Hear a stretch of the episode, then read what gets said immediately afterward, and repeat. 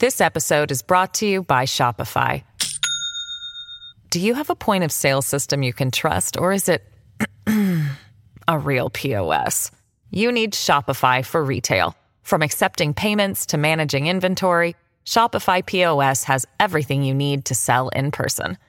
Go to shopify.com/system all lowercase to take your retail business to the next level today. That's shopify.com/system. Good morning. Welcome to Axios Today. It's Monday, February 22nd. I'm Niala Boodhoo. Here's what you need to know today Merrick Garland's confirmation. Plus, the United States is leading the world in vaccinations. But first, today's one big thing some state attorneys general are fighting hate while facing hate.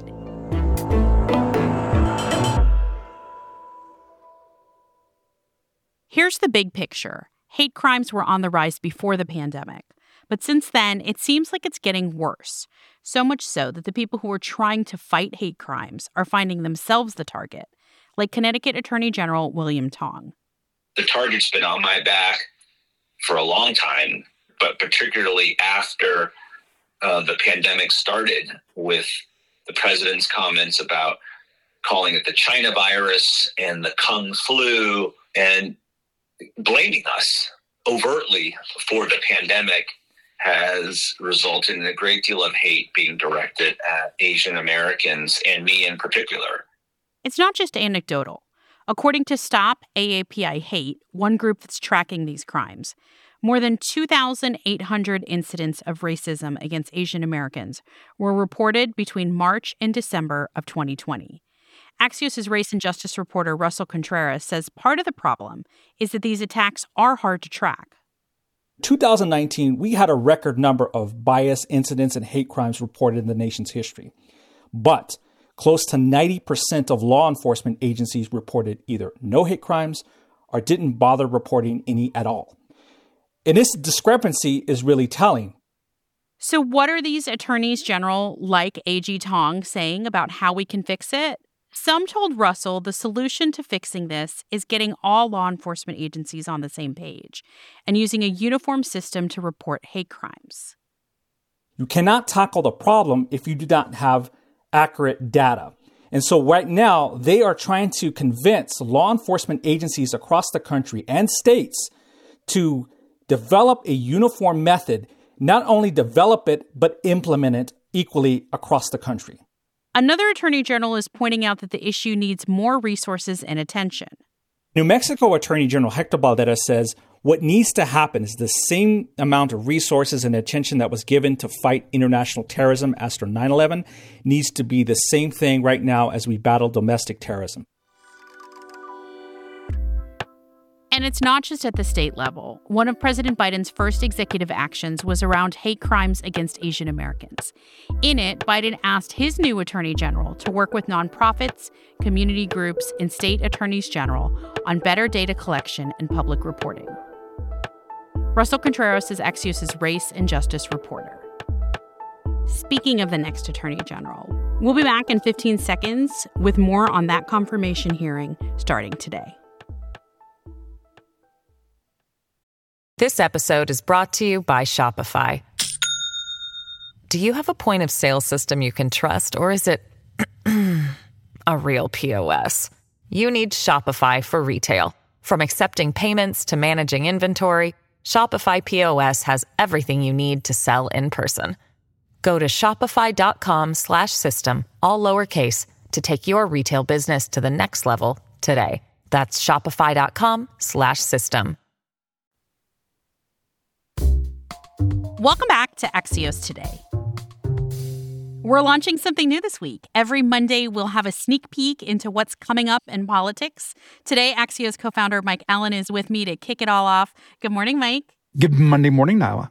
Let's start with Merrick Garland's confirmation hearings. Garland is Biden's nominee for Attorney General, and I think I would be remiss if I didn't point out that this hearing comes four years after then Senate Majority Leader Mitch McConnell blocked his nomination for Supreme Court Justice. How much do you think that factors into what's going to happen today? What are you watching for? Yeah, Niala, it's not exactly the job that he'd planned or hoped, but it's a pretty good job. And we're already seeing that this is looking like a quick confirmation.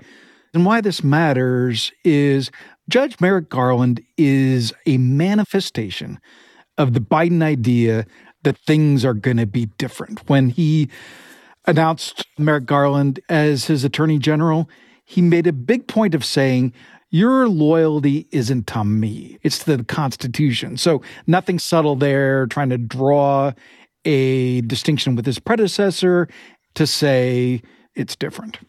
Speaking of Joe Biden's predecessor, another big event we have our eyes on this week is the Conservative Political Action Conference, or most people know it as CPAC.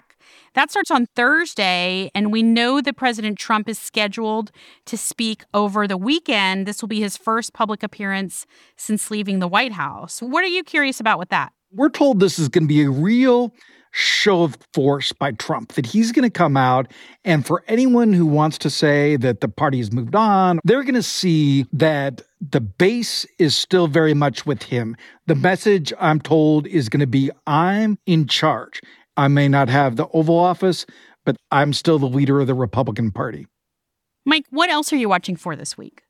Yeah, now we're looking at Biden's big summertime bet. He's promised that by the end of July, that there will be 600 million doses of COVID vaccine available. Now, now the big asterisk to this is those vaccines will be available to every American. But what one top administration official said to me is the reluctant and the hesitant will drag this out all fall. Axios co founder Mike Allen. Thanks, Mike. Now I have the best week.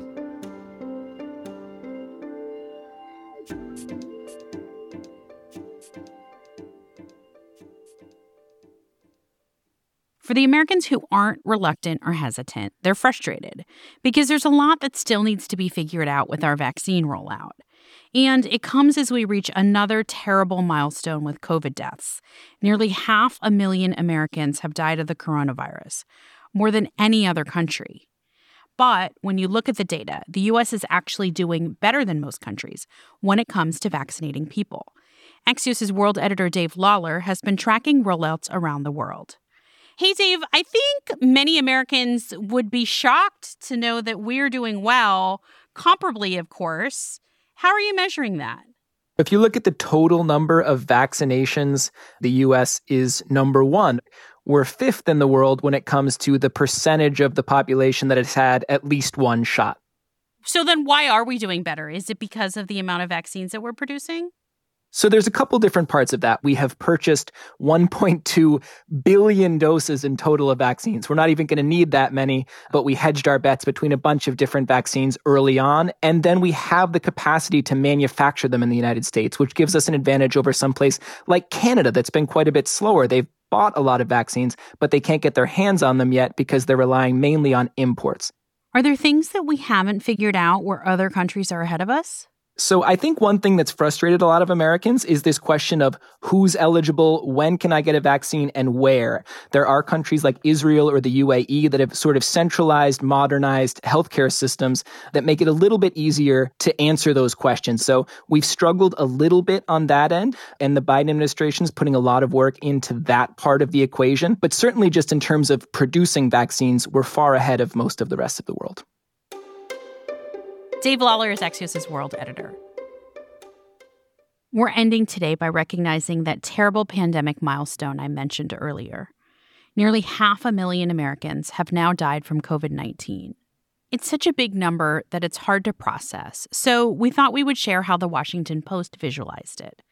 Think about half a million people traveling by bus at the same time. It would take almost 10,000 buses lined up for more than 94 miles. That's the distance between New York City and Philadelphia.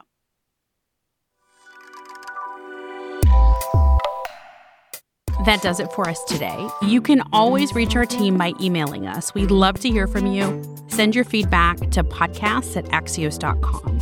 You can also always reach out to me directly on Twitter. My handle's Niala Boodhoo. And if you have time, we'd love it if you would leave us a review. It makes it easier for other people to find us. If you want more news before tomorrow, tune into our afternoon podcast, Axios Recap. I'm Niala Boodhoo. Thanks for listening, stay safe, and we'll see you back here tomorrow morning.